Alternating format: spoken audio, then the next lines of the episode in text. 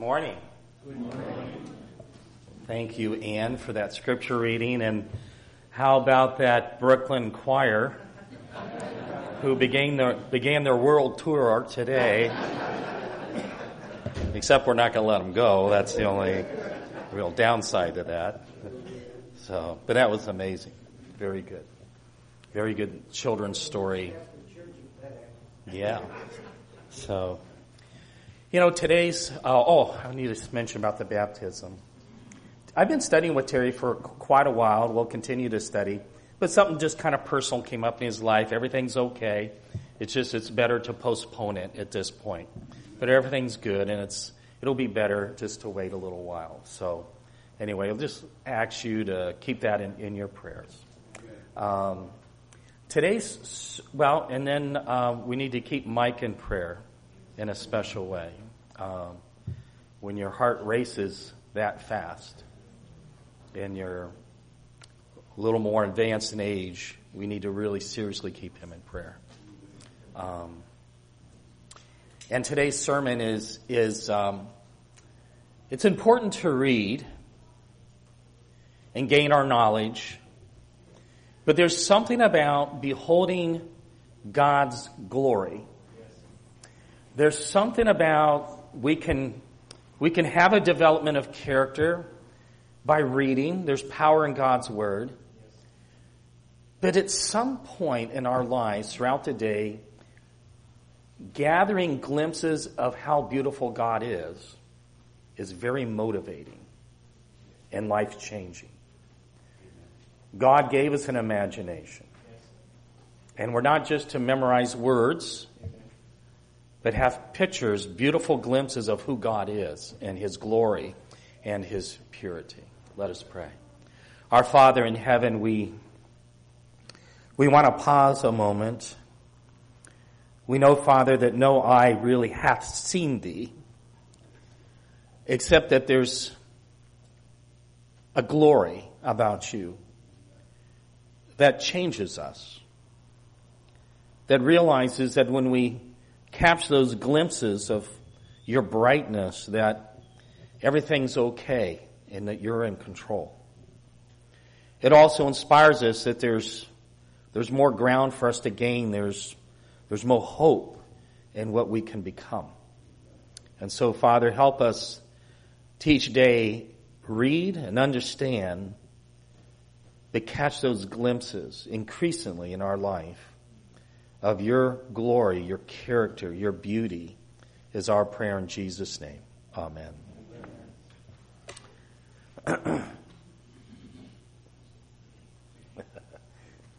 is it just my hand or?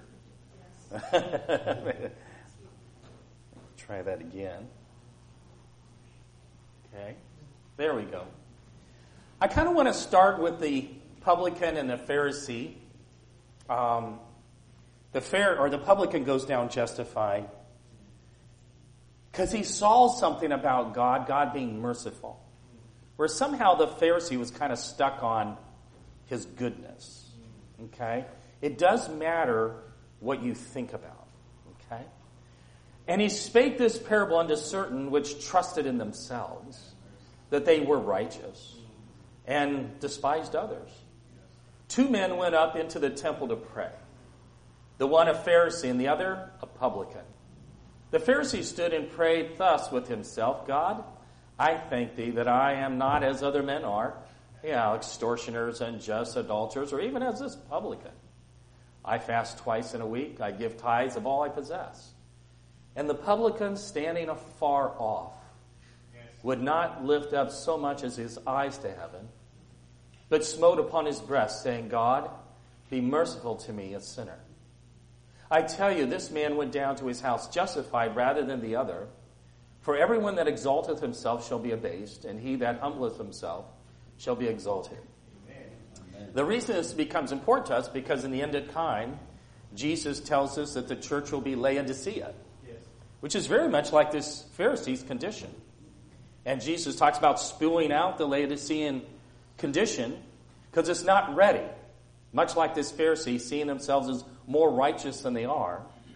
And what allows us to see our, sinful, our sinfulness more is when we catch more and more glimpses, not of others, but of God. Yes. It's by looking at His perfection that we see more of our own imperfection. Yes. Let's look at the next slide here. So, why was this publican justified? Well, the publican knew that he was a what? He knew he was a sinner, and who else knew that? God knew that. So, God and the publican were actually in agreement. But was the Pharisee and God in agreement? No. Who was actually closer to God? And it was the, actually the publican. When the publican asked God to be merciful to him, God was in agreement to be merciful. Uh, the Pharisee didn't uh, think he needed mercy. Who's in agreement with God here? It's, it's really the publican. When, in confessing that he was a sinner, he was deciding that he didn't want to do what anymore? He actually didn't want to sin anymore.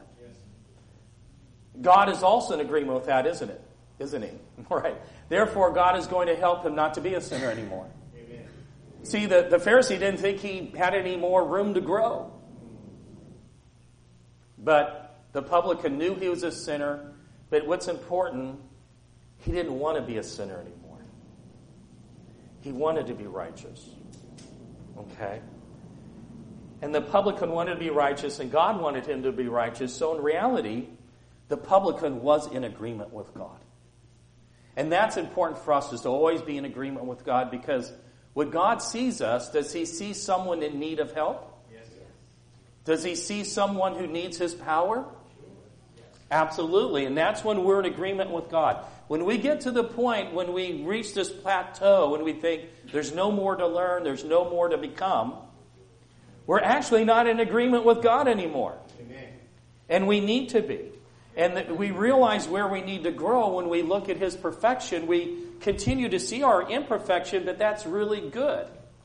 Because when you see your imperfection, you have room for, for growth. Because we can give away those sins and receive His righteousness in return. It's when we don't see His glory that we think we're reasonably good. Jesus said, let's think about the publican steps to conversion. Jesus made this statement in John 16, 8. When the Holy Spirit has come, He's going to reprove the world of, but not just sin, but also, yeah, the Holy Spirit's not going around making you feel like you're a sinner, sinner, sinner, sinner, but that you can become, you can become righteous because there's going to be a judgment. And we're all going to stand before God. And so He has this perfect way of both influencing you that you need a Savior, but that you, you have hope. You don't have to keep sinning. You can become righteous. Um, and then the publican does receive the Holy Spirit. When does he receive the Holy Spirit? Well, according to Peter, uh, under inspiration, Acts 2.38, repent and be baptized, every one of you, in the name of Jesus Christ for the remission of sins, and ye shall receive the gift of the Holy Ghost. So when the so when the publican realized he was a sinner in need of a savior and didn't want to sin anymore, he gives his sins to Christ, and Christ takes them. He takes them so that the publican isn't burdened by them anymore. But you know, this is where millions fail.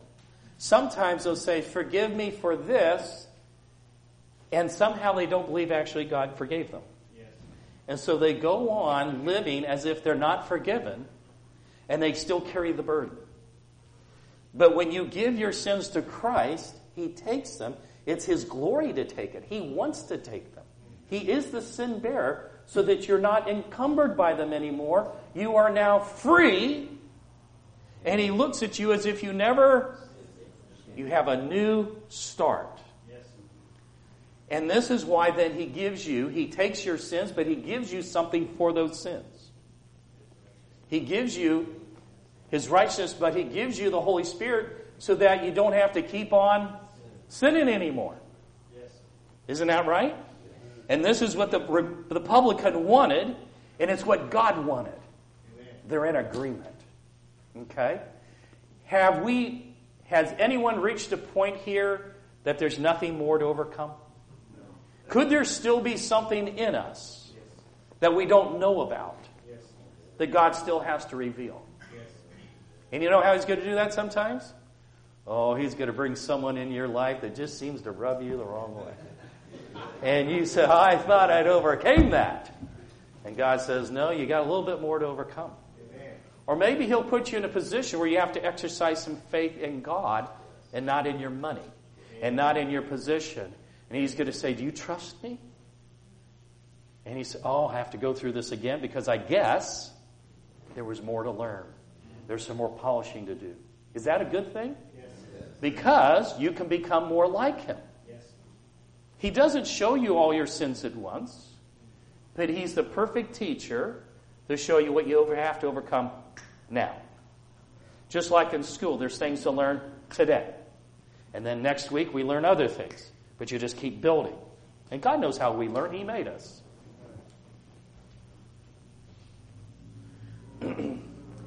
now I want us to take a look at some scriptures about what happens to people when they actually see God's glory.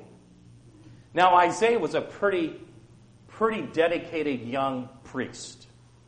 Okay?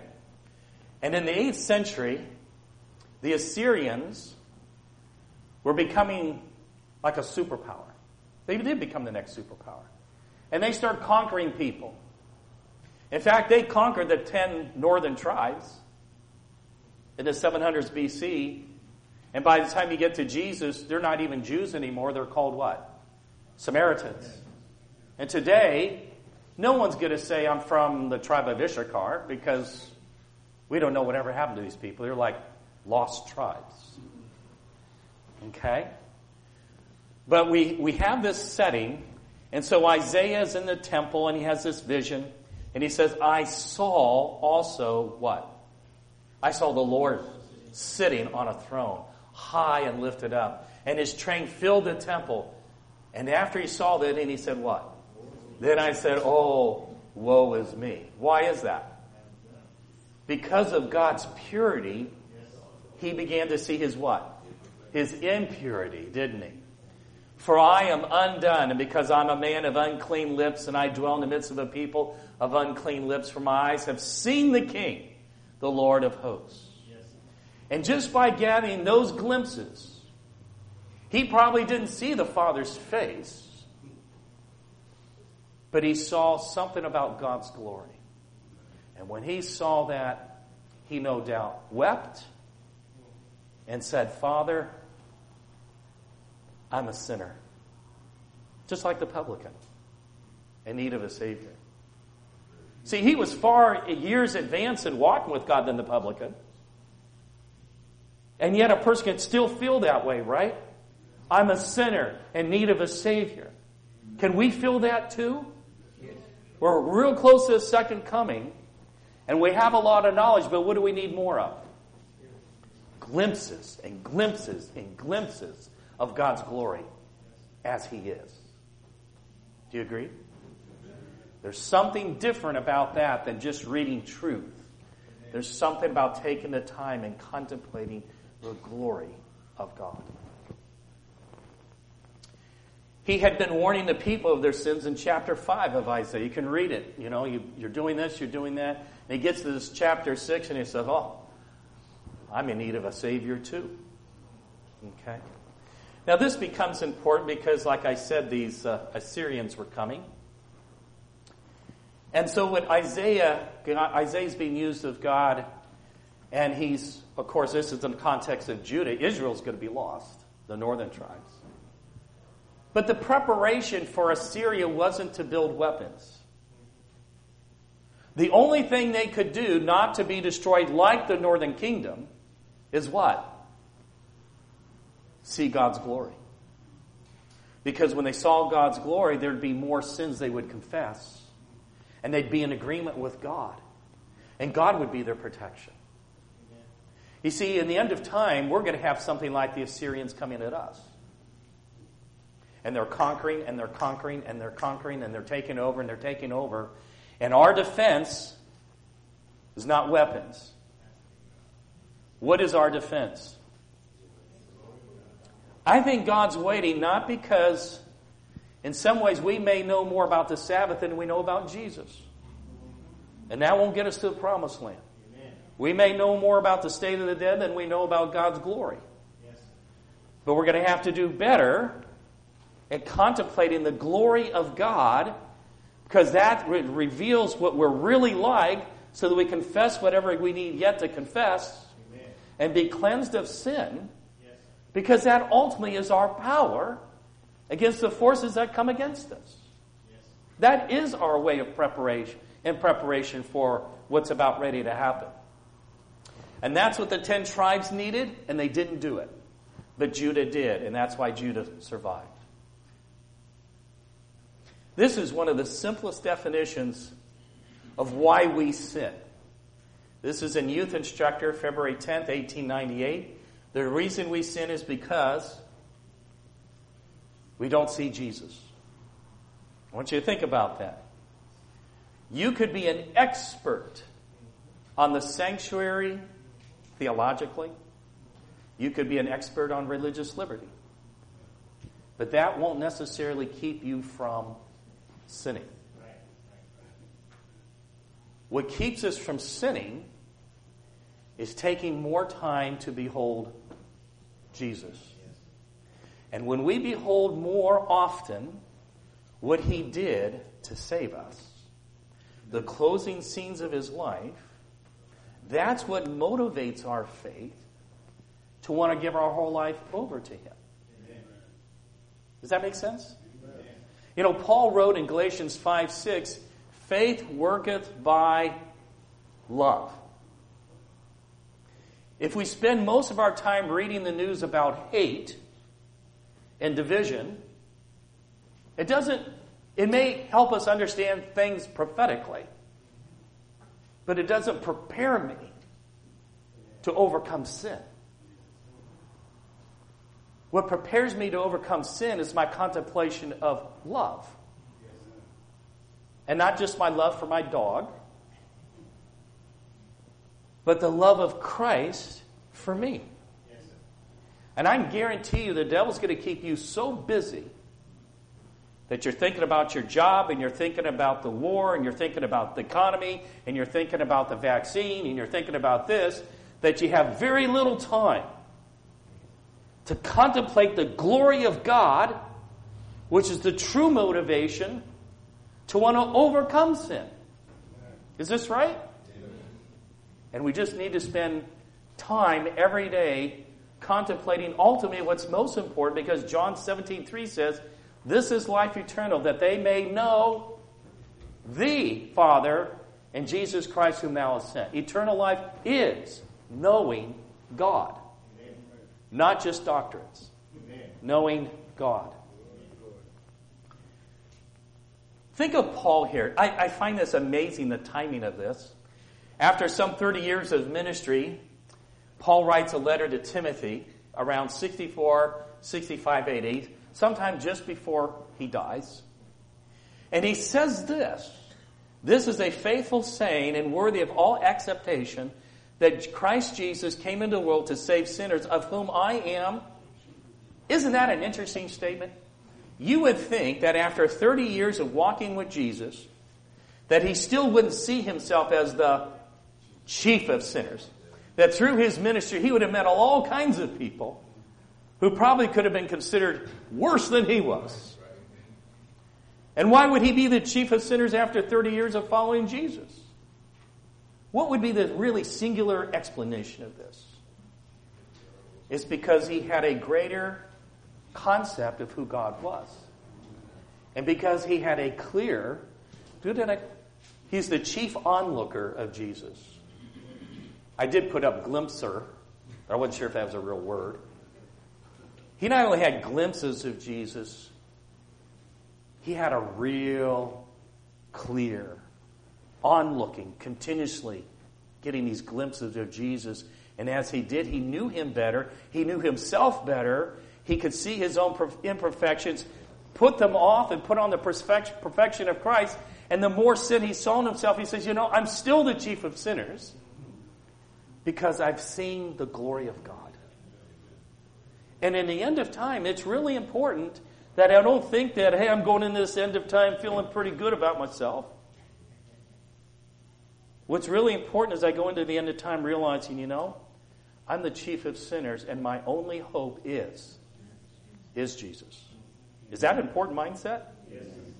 And if you see God's glory, who are the Assyrians? You see God's glory, ah, who's these apostate Protestants in the Vatican? Does it matter? Would it matter if it was the Chinese or the Russians? Amen. You can put anybody you want. Yes, but if you see God's glory, it wouldn't matter who they are. Because you've seen God's glory and you know He's in control.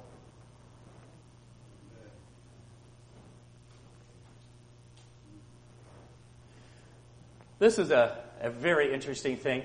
Paul, on his way to Damascus, he was there specifically to persecute Christians. And it says, now as he went on his way, he approached Damascus, and suddenly something hit him. What was it? It was a light from heaven, and it shone around him. And falling to the ground, he heard a voice saying to him, Saul, Saul, why are you persecuting me? And he said, Who are you, Lord? And he said, I, I'm Jesus, whom you're persecuting. But rise and enter the city, and you'll be told what to do. Now, that word shone comes from the word flash, which means it was midday, it was noon. It was as sunny as any day had ever been in his life. And there was this flash that was like the sun around him. As he says to King Agrippa, at midday, O king, I saw on the way a light from heaven, above the brightness of the, above the brightness of the sun, shining round about me and them that journeyed with me. O King Agrippa, I was not disobedient unto the what? He didn't just see a light. What did he see? He had a heavenly vision. And in that vision, who did he see? He actually see the very one speaking to me saw Jesus. Change his life? That's what happens. And the more you see Jesus, it's a life changer. And you see him clear, more of a life changer. And it's just a principle. It changes your life when you first meet him, and it continues to change your life every time you get more glimpses of him. Okay? What did Paul see? He writes in Acts 9.17, or it's recorded in Acts 9.17. And Ananias, who was a who was a believer in Damascus, went his way, entered into the house, and putting his hands on him, said, Brother Saul, the Lord, even Jesus, that what? Appeared unto thee in the way as thou camest, has sent me that thou mightest receive thy sight and be filled with the Holy Ghost. So by putting these verses together, it just wasn't a light around him, it wasn't just a heavenly vision. He actually saw, he actually saw Jesus. And this is how he even saw himself as being amongst of the, of the apostles. They had been with Jesus, but you know, he saw Jesus too. And in likelihood, Jesus probably would have appointed Saul or Paul as the 12th one to replace Judas. But the disciples went ahead and replaced it with somebody else. But God accepts some of these things, right? Still works with us. But he so often called an apostle throughout his, his writings. The same happens with all these amazing people in the Bible. Look at Job. In Job's case, we read that Job answered the Lord and said, I know thou canst do everything, that no thought can be withholden from thee, but my eye, mine eye seeth thee, saw something. Wherefore I abhor myself and repent in dust and ashes. when people get a true vision of who God really is, it changes them. They realize their, their nothingness. You know, after I'd been a, a Christian for six months, I've shared this before, probably early on. I was reading the book of Revelation. Didn't understand that some of this you're supposed to take symbolically, so seeing a beast out there with seven heads and ten horns was a little frightening. Uh, scorpions stinging you for five months seemed like, wow, there's some tough times ahead here. And I says, Lord, please lay me down to rest before any of this happens. But you know, that night, and this literally happened, I could sleeping on my stomach, a hand touched my back and it spoke to me. And if I spoke Chinese, it was spoken to me in Chinese. But he spoke to me being from the Midwest, he didn't speak Mississippi slang. He spoke in English as we speak here. And he touched my back and he says, You do good reading, do very good reading. I had been a Christian for six months. And that was such a humbling moment. I felt so unworthy that a heavenly being would touch my back, that God would audibly speak to me. It is humbling. And I remember taking out my, my bike and going out, and, and I just wept. And it wasn't that God made me feel worthless, it's really just the opposite. I felt loved, but I realized how needy at the same time. A sinner, but loved of God. And so I have a feeling this is exactly what Job's saying. I abhor myself. This being, this beautiful God that he's, he saw, is like, and then you look at yourself and you say, Oh, I'm undone. I'm a person of unclean lips, right? Look at Daniel. Then I and Daniel, we don't even know what he sinned. We know all have sinned. But what an illustrious life. Then I lifted up my eyes and looked, and behold, a certain man, he's looking at Jesus, clothed in linen, whose loins were girded with fine gold of Uphaz. His body was like the beryl, and his face as the appearance of lightning, and his eyes as lamps of fire, and his arms and his feet like in color to polished brass, and the, and the voice of his words like the voice of a multitude. And I, Daniel, alone saw the vision, for the men that were with me saw not the vision. But a great quaking fell upon them, so they, they fled and hid themselves. Therefore I was left alone, saw this great vision. There remained no strength in me. My comeliness was turned in me into corruption, and I retained no strength. This is the same Daniel who refused to eat the king's meat and drink his wine. It's the, first, it's the same Daniel throughout his whole life, always took the right stand, and here we get towards the end of his life, and he feels in God's presence that he's undone. You know, in the end of time, again, if we go into it having faith in ourselves, the powers of the state will be overwhelming to us. But if we can learn as Moses and contemplate who made the mountains, who made the earth, and keeps them, the universe, what's the fear? But we got to know our place. We live in a fallen world. We really are the weakest generation.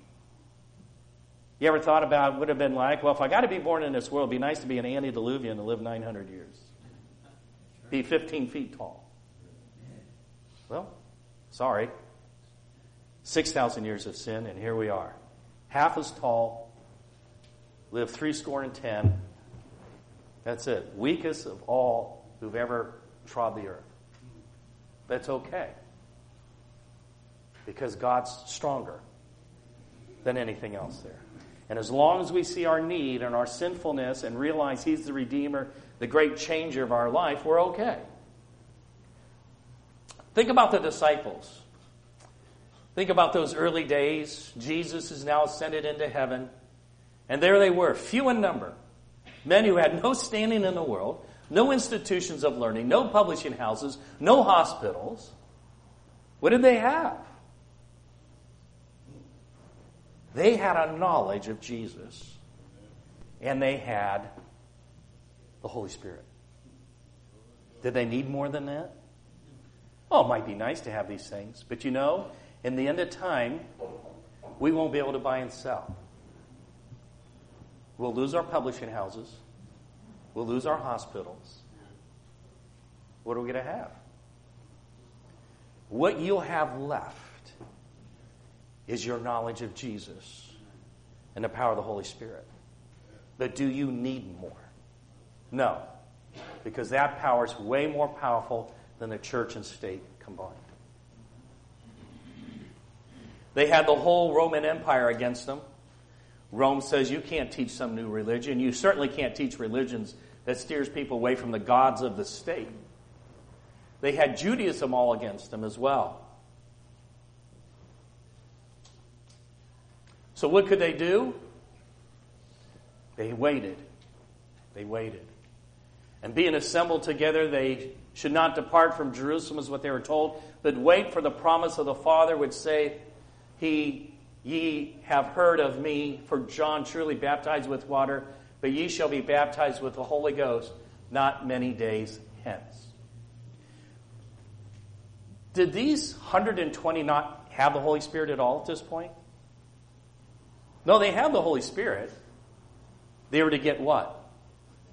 More. Do we have the Holy Spirit? But what do we need? We're going to need more. We're going to need a baptism of the Holy Spirit. Let's talk about them already having the Holy Spirit. You'll remember in John 20, Jesus is crucified, and the disciples are hiding for fear of the Jews. Then the same day at evening, being the first day of the week, when the doors were shut where the disciples were assembled for fear of the Jews, came Jesus, stood in the midst, and said to them, Peace be unto you. And when he had so said, he showed unto them his hands and his side. Then were the disciples glad when they saw the Lord. Then said Jesus to them again, Peace be unto you.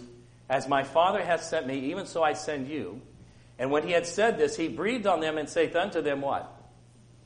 Receive ye the Holy Spirit or the Holy Ghost. So they had received. Look at Ellen White's comment here. How much did they receive? The act of Christ in breathing upon his disciples the Holy Ghost, and she's quoting John 20 here, and imparting his peace to them was what? Oh, it's just a few drops. It was just a few drops before the plentiful shower to be given on the day of Pentecost. But imagine what those few drops of the Holy Spirit did for them. They had that upper room experience where they settled all their differences. Isn't that right? They, they, they had a few drops um, that helped them to be patient and not move ahead of the Lord. And that's just a few drops. Look how those few drops changed them. Now imagine when you're about ready to receive a shower. And I think in a, in a, lot of ways, as a church, I'm just talking in general, the Adventist church, we've received drops of the Holy Spirit. And in those drops, we've done a lot of good in the world. But we need more. You can walk and you can grow with a few drops, but to see the work finished in here and out there, we need more. Amen. Amen. We need more. Amen. And I want to talk about what does it mean to have more? Because what does it mean to really receive the Holy Spirit? Look at some of these statements. Then we'll look at some Bible quotes after this. The Holy Spirit is the life of Christ in the soul. So they received a few drops of the Holy Spirit is because they had a little bit of Jesus in them. Is that a fair statement? They had a little bit of Jesus in them and it changed their lives. They started doing right things. But what if they had a lot of Jesus in them?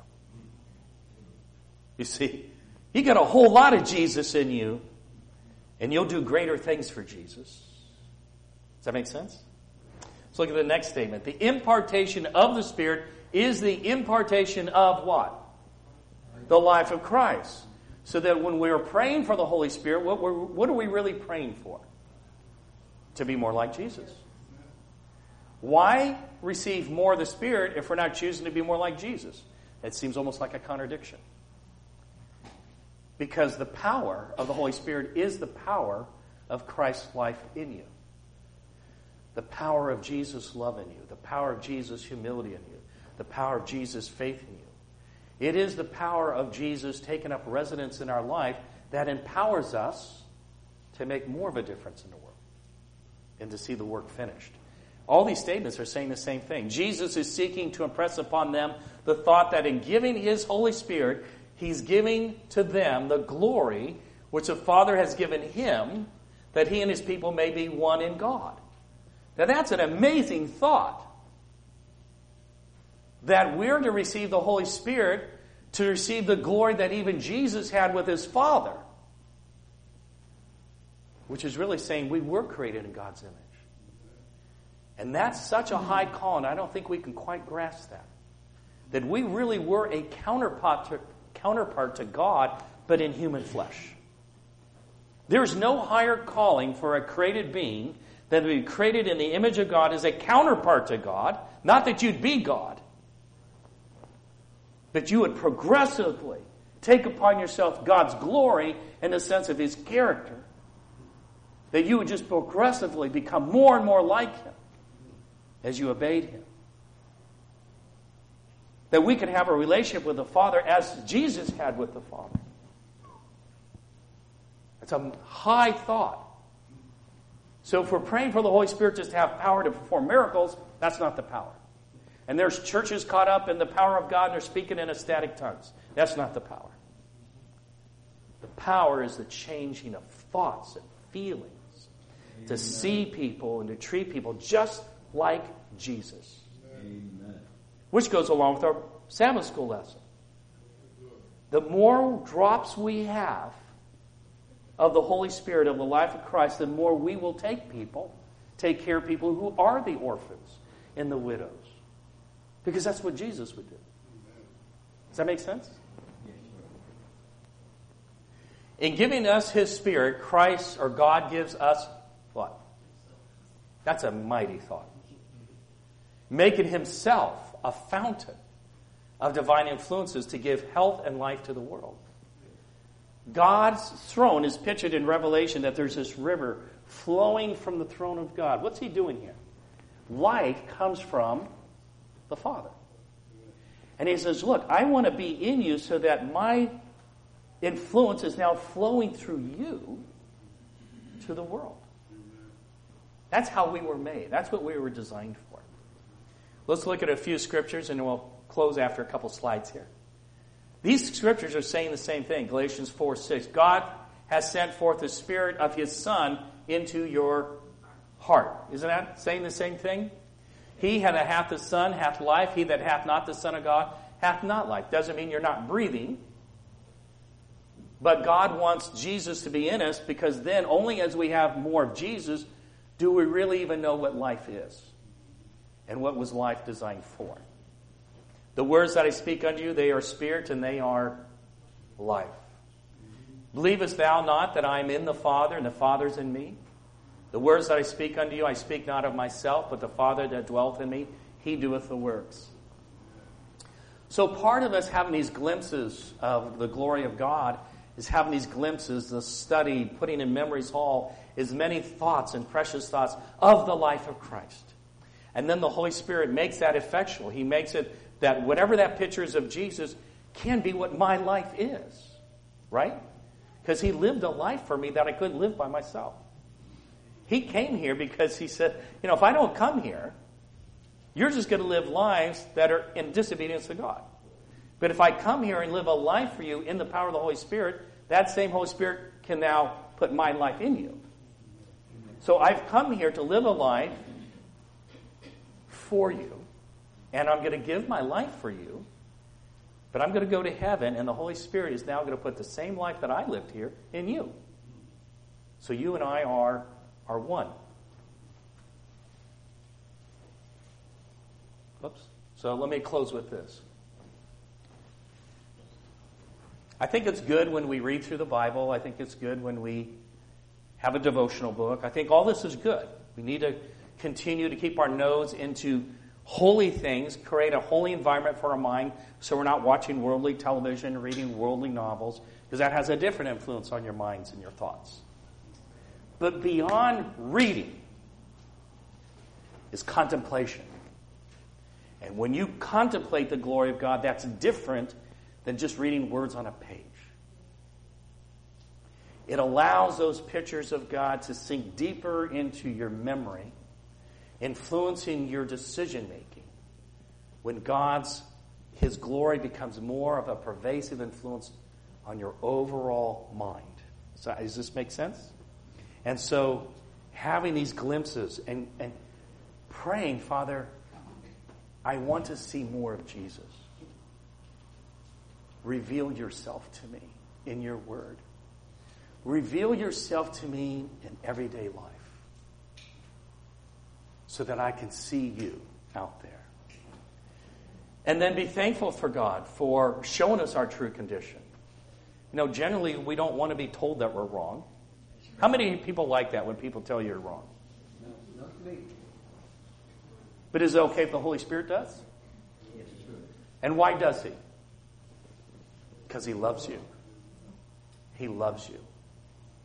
There's a way of telling people the truth, and you should always do it in a winsome way. You don't go up to someone and say, Hey, let me tell you what I don't like about you. You find a way to the heart and encourage people that they can become more like Jesus. Pray for a repentant heart. A lot of times we don't want to admit that we're wrong. Is it important to admit that we're wrong? Especially before God? God, I am the chief of sinners. Show me yet what's in my life that I may give it up and receive your righteousness in return. And keep that mindset that we're the chief of sinners as we behold the glory of God day by day. And always remember, as we head into more difficult times, don't worry about the power of the state. Don't worry about these apostates. Keep your focus on God's power. Should we be aware of what's happening? Absolutely. But I need to know God better than I need to know our enemies. And so we need to keep our focus on Him who alone can get us through the difficulties of these final days. Before we have our closing prayer, our closing hymn is next. Let us pray. Our Father in heaven, we need more cleansing, for we're still here. Forgive us, Father, for not seeing ourselves as we truly are. Help us to have greater glimpses of your altogether beautiful character. Your love is infinite, and we know it some. Help us to experience more of your love and your forgiveness and patience to see how amazing you truly are, far more amazing than our minds have yet comprehended. But Father, help us to find time each day.